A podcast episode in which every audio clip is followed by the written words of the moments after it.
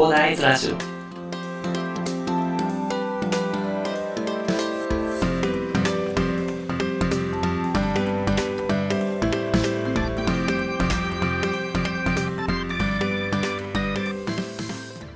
ございます。こんにちは、こんばんは、コーダです。この番組ではですね、一級建築士、ブロガー、ポッドキャスター、セールスデザイナーの私がですね、日々の活動を通してサラリーマンの方が楽しく生きるために役立つ情報をお話しさせていただいているんですけれども、まあ、本日はですね、番外編ということになります。というのはですね、1週間後の11月29日、今日が11月22日日曜日ですので、来週ですね、11月29日日曜日にですね、ヒマラヤ祭り第3回目ですね、えー開催されるということで、えーおめでとうございます。周平先生、第3回目ですね。もう3回になるんですね。いやー、ということでね、今日は、まあ、その周平先生からですね、まあ、盛り上げ企画ということで、まあ、ヒマラヤ祭りの思い出について、まあ、語ってほしい、みたいな感じの、まあ、要請が出ていたので、そのヒマラヤ祭りの思い出ね、私も、え1回目から参加させていただいているということでね、まあ、お話しさせていただこうかなと思います。今日はですね。まあ、1回目ですね。まあ、私が、このヒマラヤ祭りさんっていうのをね、もうさ、なんか参加できたのが、またまたま、ツイッターでね、ヒマラヤ祭りというものを開催しようと思うんですけども、どうでしょうか？みたいな感じの参加者募集中です、みたいなことをやっててね。あ、なんか面白そうなことやってんなと思って、まあ、正直、それに参加してる人のことをほとんど知らなかったというか、誰も知らなかったんじゃないか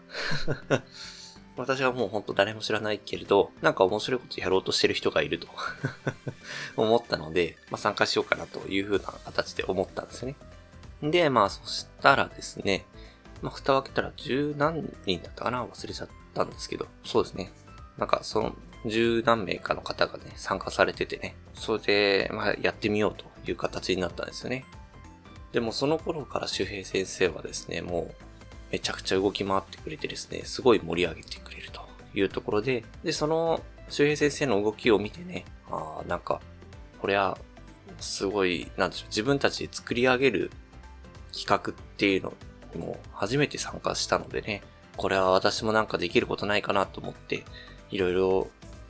やりたいなと思ったのを覚えてますね。まあ、そんな感じで、このヒマラヤ祭りっていうのは、1回目も2回目もね、なんか自分たちで作り上げる感がすごいくて、なんでしょうね、参加者の方たちの熱量もすごいし、で、すごい楽しい、楽しみたいっていう思いが強い人たちが集まってるような感じがするんですよね。なんかそれで、いつもね、楽しく、で、しかも新しい人たちと繋がれるというところがね、すごい楽しいイベントというのを感じているところでございますね。まあ、そうですね、そのヒマラヤ祭りさんで、まあ、まず1点目で挙げられるのが、やっぱり人と繋がれたと。まあ、そんな感じで人と繋がれたということですよね。参加者のね、方たちの配信っていうのをね、やっぱり聞きたいって思うんですよね。ヒマラヤ祭り。やっぱ祭りに参加してるとね。あれ、あれですよ。なんか祭りの出店みたいなもんですよね。だか祭りでね、まあ、とりあえずその会場行くじゃないですか。そしたら、まあ、とりあえず、まあ、一周回ってね、何があるかな、みたいな感じで見てみるみたいな。そんな感じのイメージですよね。で、ちょっと、まあ、焼きそばとか買って食べようかな、みたいな、そんな感じの雰囲気で、気軽にでも、すごい気になって、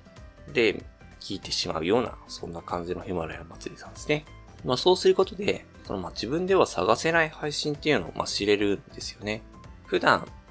まあ、私は正直ですね、音声配信とかね、 Voicy とか、探すことが多いんですよね。 Voicy さんで、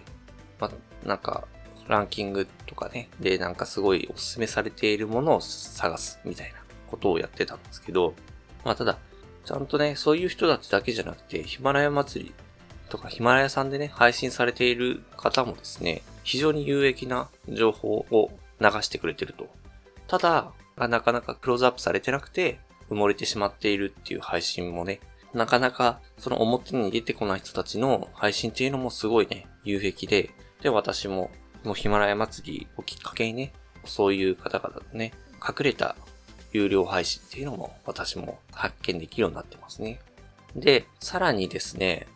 その配信者の方たちと繋がれるっていうことの大切さっていうのを知ったんですよね。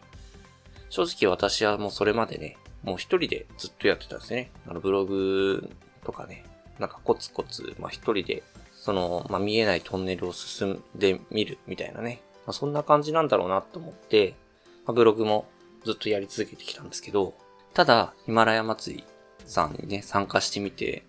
音声配信で、なんかや、毎日投稿をやっていく中でですね、まあ、心強い人たちと繋がることができたと。本当自分だけでなんか一人でやってるんじゃなくて、ま、みんなも頑張ってるっていう気持ちになれたと。だからまあ今日も配信なんでしょうね。やっぱり毎日配信ちょっと辛いところはあるけど、やっぱりみんなも頑張ってるから自分も頑張ろうというところでね、あの勇気をもらえるというか、継続する力っていうのをもらえているような、そんな状況ですね。